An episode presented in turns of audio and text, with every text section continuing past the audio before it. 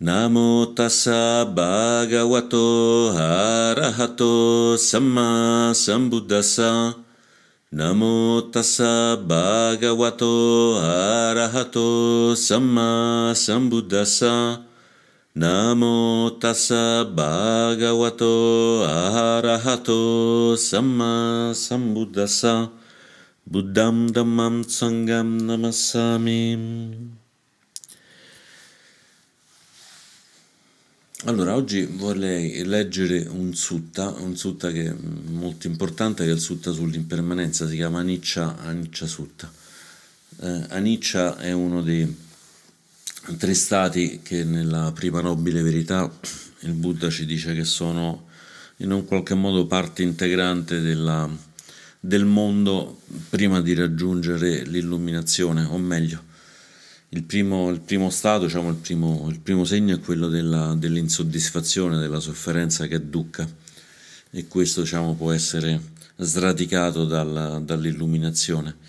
Gli altri due stati invece sono in un qualche modo più stabili, sono quelli di non sé, il che, che non vuol dire né che non c'è un sé né che il sé c'è in modo permanente, ma è uno stato di abbandono diciamo, dell'attaccamento, uno stato di sé e lo stato di impermanenza, il che vuol dire che tutto, tutto è mutevole, tutto cambia, o più precisamente tutto ciò che nasce è soggetto poi a svanire. E il Buddha in realtà non dice che tutto è impermanente, ma ci dice che tutto ciò che nasce è impermanente, che è molto diversa come cosa. Leggiamo però questo sutta piuttosto, piuttosto breve. Asawati, Bhikkhu, Bhikkhu vuol dire monaci, ma anche in senso steso anche monache e laici e laiche, insomma ci si rivolge alla comunità che sta ascoltando il discorso. Bicco, la forma è impermanente. Ciò che è impermanente è sofferenza. Ciò che è sofferenza è non sé. Ciò che è non sé dovrebbe essere visto come realmente è, con la retta saggezza, e in questo modo. Questo non è mio, questo non sono io, questo non è il mio sé. Quando si vede questo così come realmente è, con la retta saggezza, la mente diventa spassionata ed è liberata dalle contaminazioni grazie al non attaccamento. Allo stesso modo la sensazione è impermanente, la percezione è impermanente, le formazioni mentali, le formazioni volitive sono impermanenti, la coscienza è impermanente. Ciò che è impermanente è sofferenza.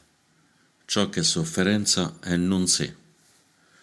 Ciò che è non sé dovrebbe essere visto come realmente è, con la retta saggezza, in questo modo. Questo non è mio, questo non sono io, questo non è il mio sé. Quando si vede questo così come realmente è con la retta saggezza, la mente diventa spassionata ed è liberata dalle contaminazioni grazie al non attaccamento. E se Bhikkhu, la mente di un Bhikkhu è diventata spassionata verso l'elemento della forma, viene liberata dalle contaminazioni mediante il non attaccamento.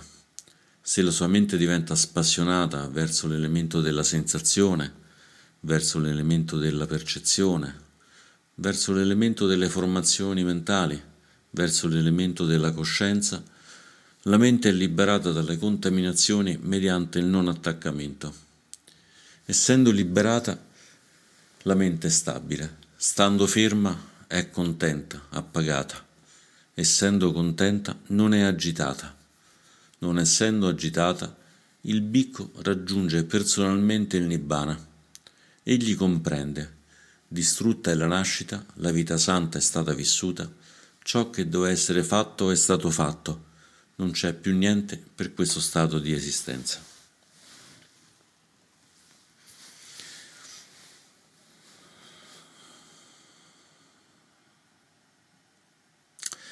Come vedete questo sutta è molto simile anche come formulazione alla Nattalakkana Sutta, il sutta del, del non sé, però in questo caso il Buddha prende, prende spunto da, da questa impermanenza e in realtà non è un'impermanenza generica applicata a tutte le cose, ma è un'impermanenza legata ai cinque, ai cinque aggregati, ai cinque kanda.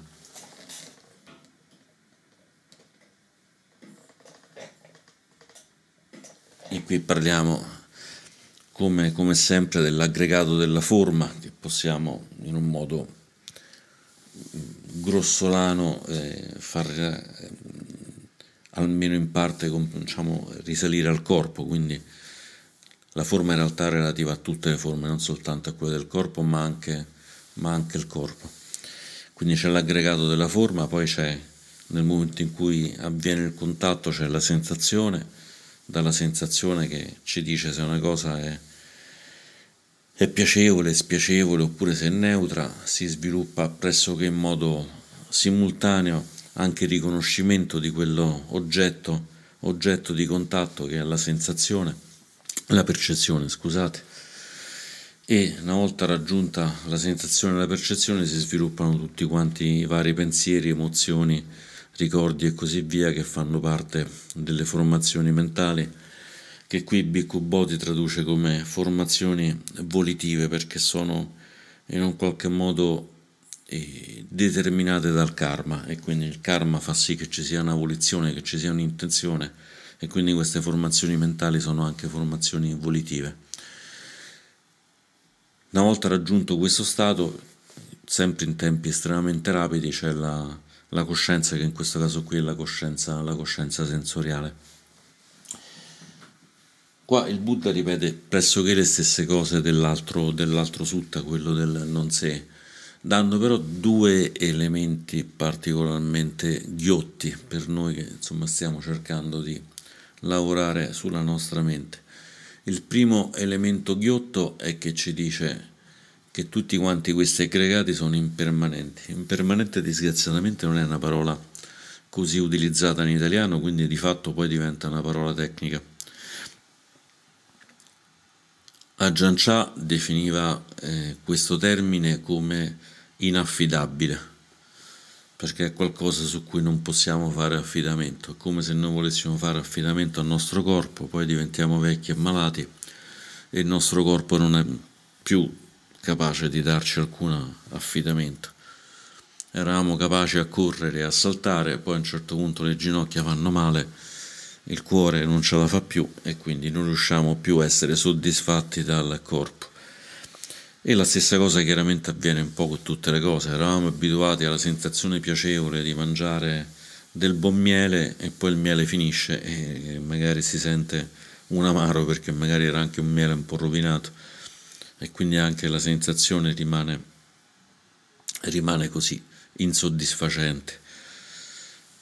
La percezione di conoscimento quindi già non ha un grosso livello di soddisfacimento all'inizio perché è semplicemente dire c'è miele, non c'è miele. Riconosco che questa cosa che sto mangiando è miele, ma poi chiaramente anche, anche questa sensazione, questa osagna come si chiama in pali scompare perché poi andiamo a toccare magari la forchetta e altre cose e quindi abbiamo altre, altre percezioni. I pensieri poi sono ancora meno soddisfacenti perché cambiano, ruotano, vorticano a velocità della luce, quindi non possiamo certo far sì che i pensieri rimangano stabili e affidabili. Magari abbiamo pensato una cosa che ci sembra una cosa così geniale, l'attimo dopo ce la siamo dimenticata. Oppure abbiamo pensato una bella poesia e l'attimo dopo ci casca la penna su, sull'alluce e ci fa male e il pensiero della poesia se ne va da qualche altra parte ma non sta più lì al suo posto. Questo per quanto riguarda le cose positive, ma anche insomma se abbiamo pensieri di, di tristezza, di depressione, poi fortunatamente anche questi sono instabili e, e scompaiono. La coscienza chiaramente è ancora più, più, stabile perché la coscienza che ho in questo momento di vedere riflessa la mia camicia bianca, nel momento in cui mi giro e guardo dall'altra parte è una percezione che scomparirà perché magari invece sto osservando questa tazza e quindi ho la percezione della tazza o la percezione del sentire il ronzio del computer e così via.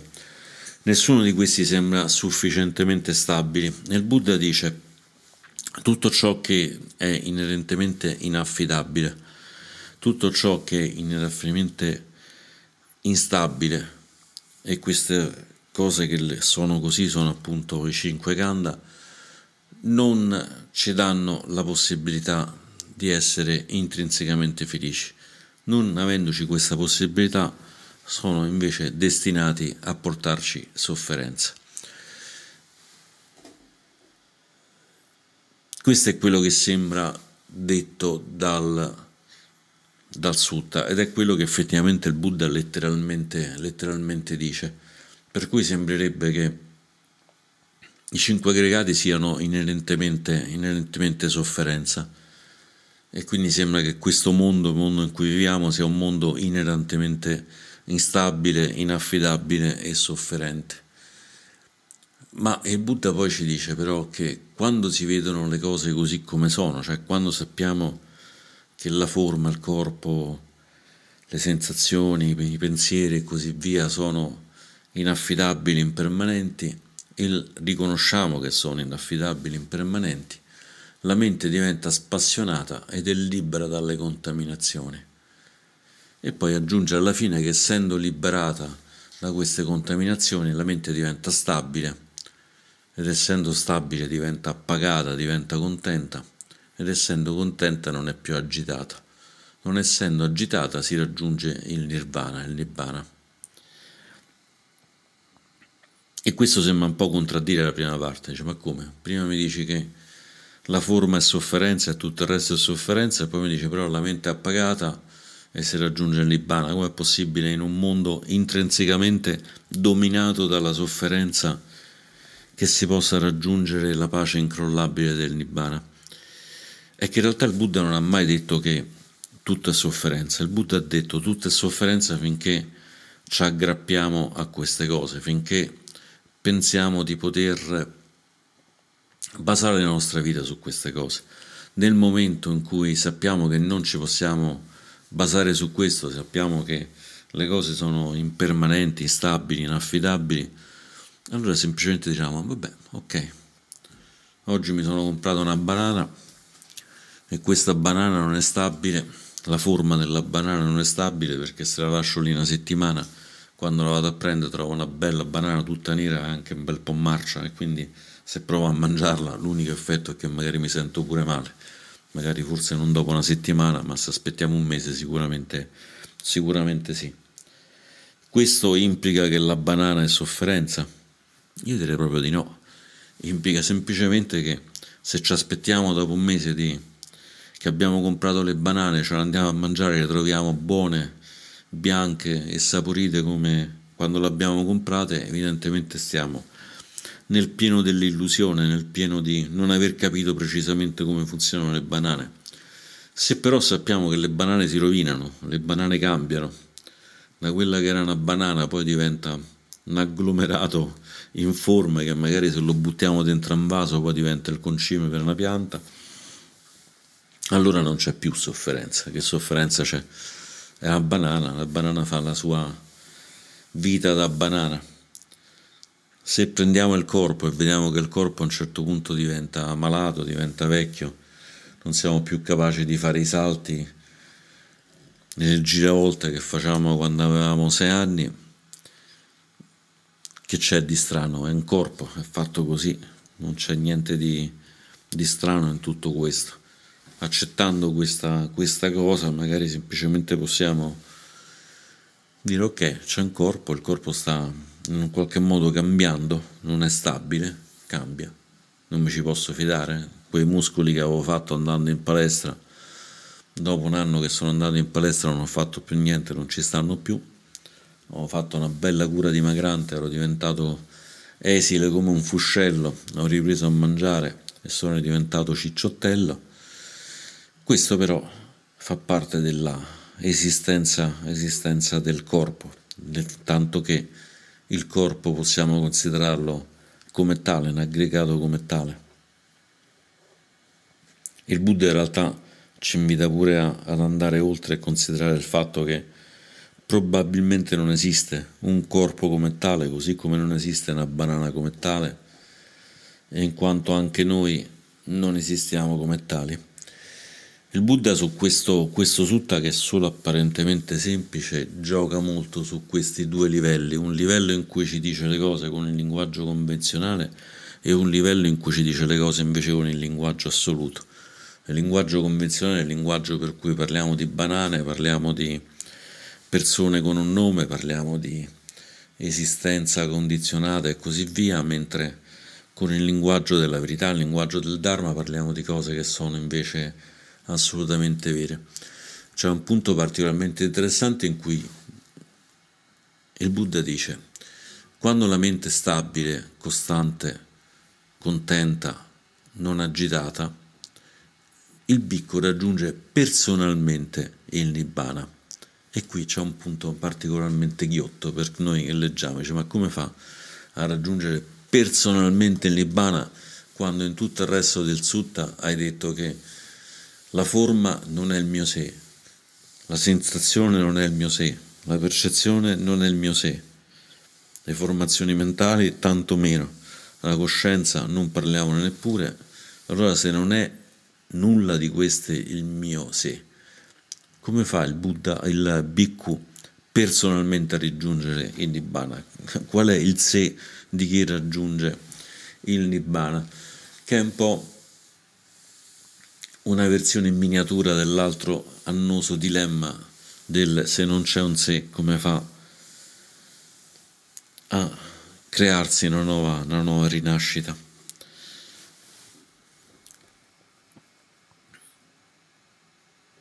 In realtà il Buddha ce l'ha spiegato nei, nei, passaggi precedenti in cui dice praticamente quando si vede così come le cose sono, con la retta saggezza, quando si vede che appunto non, questo non è mio, questo non sono io, questo non è il mio sé, succede che quello che personalmente è il mio sé nella realtà convenzionale viene smontato da questi tre passaggi, in cui ogni tre passaggi il Buddha ci dice, in ogni passaggio relativo ai cinque scandali, il Buddha ci dice che tutto quanto questo, vedendolo con saggezza, è, è da dire, questo non è mio, questo non sono io, questo non è il mio sé. E quindi c'è un po' questo giochino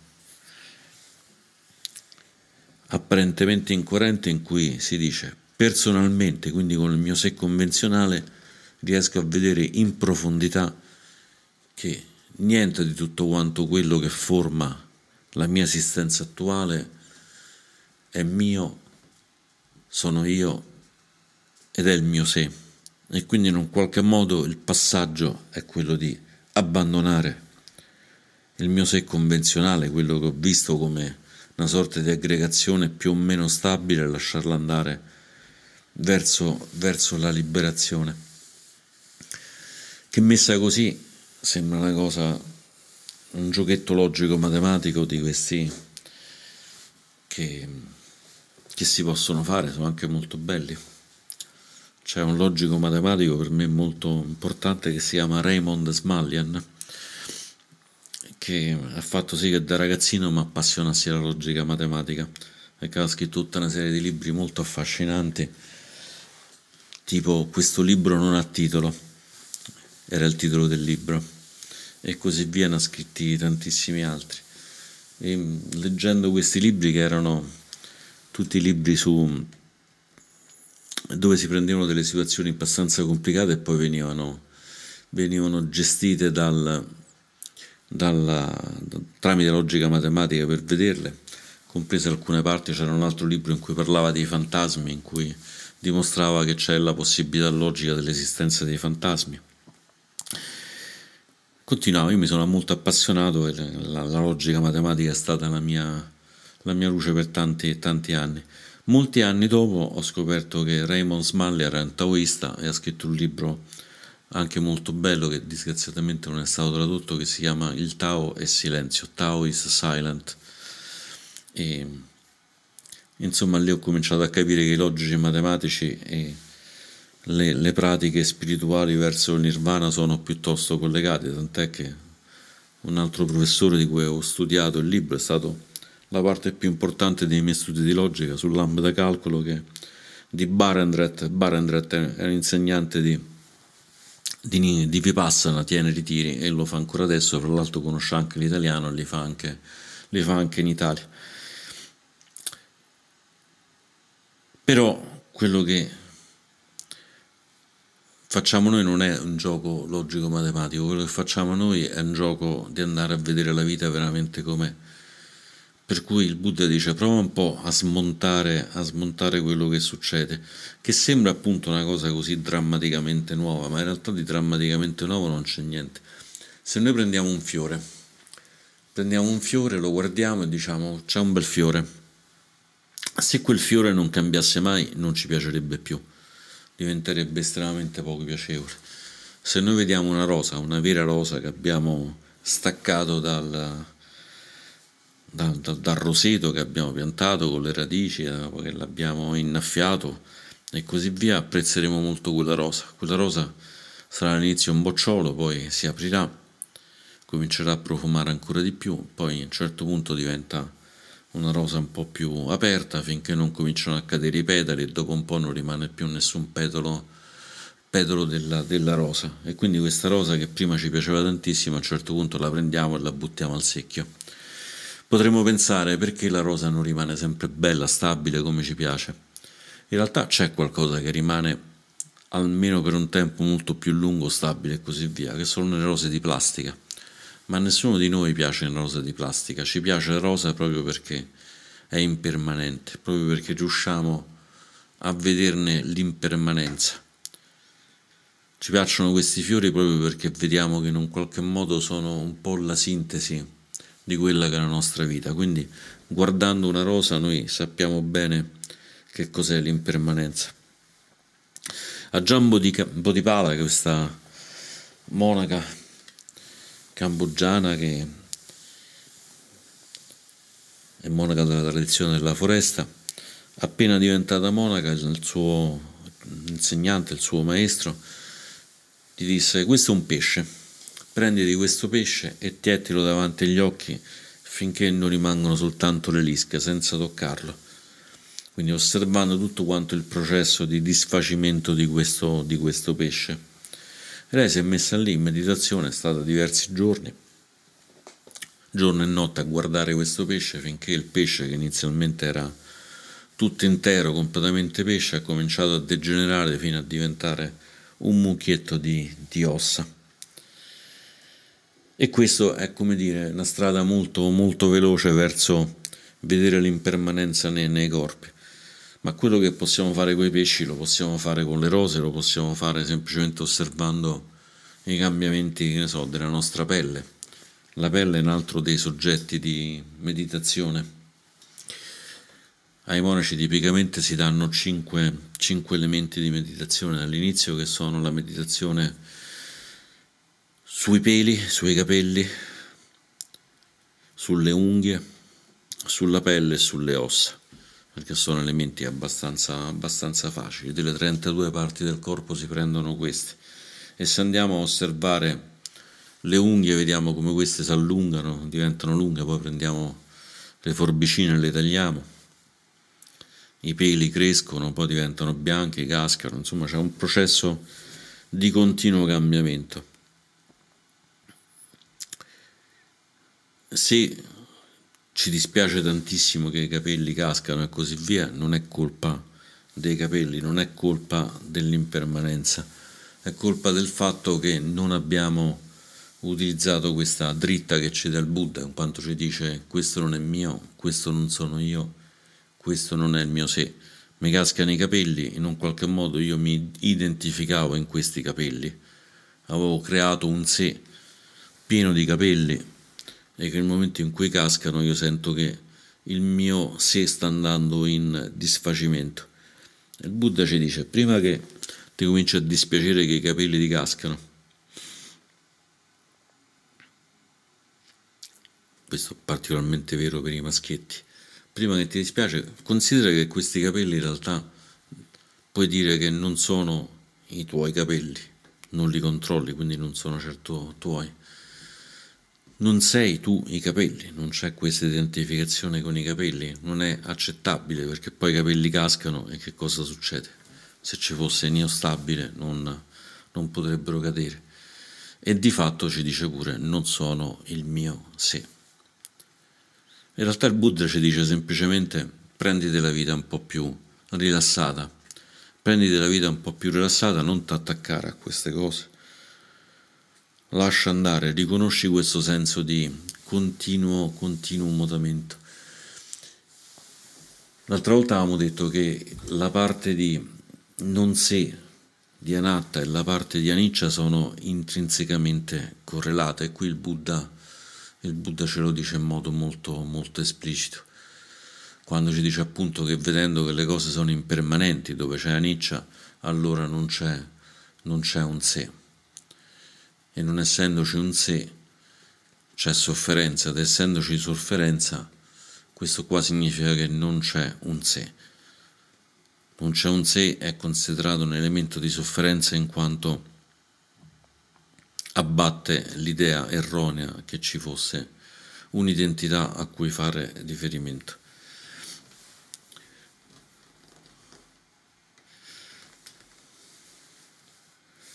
Però anche qui dobbiamo sempre stare attenti a rimanere sulla via mediana, sulla via mediana che ci ha indicato il Buddha.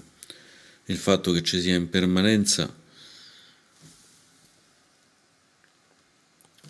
è drammatico se noi vogliamo che le cose rimangano stabili, ma può essere addirittura piacevole se lo prendiamo come un flusso continuo, come una sorta di, di musica quando sentiamo la musica non vogliamo che la musica sia sempre stabile, non è che vogliamo che un'orchestra si mette lì e ci faccia un do per due ore filate, si mette lì col violino, do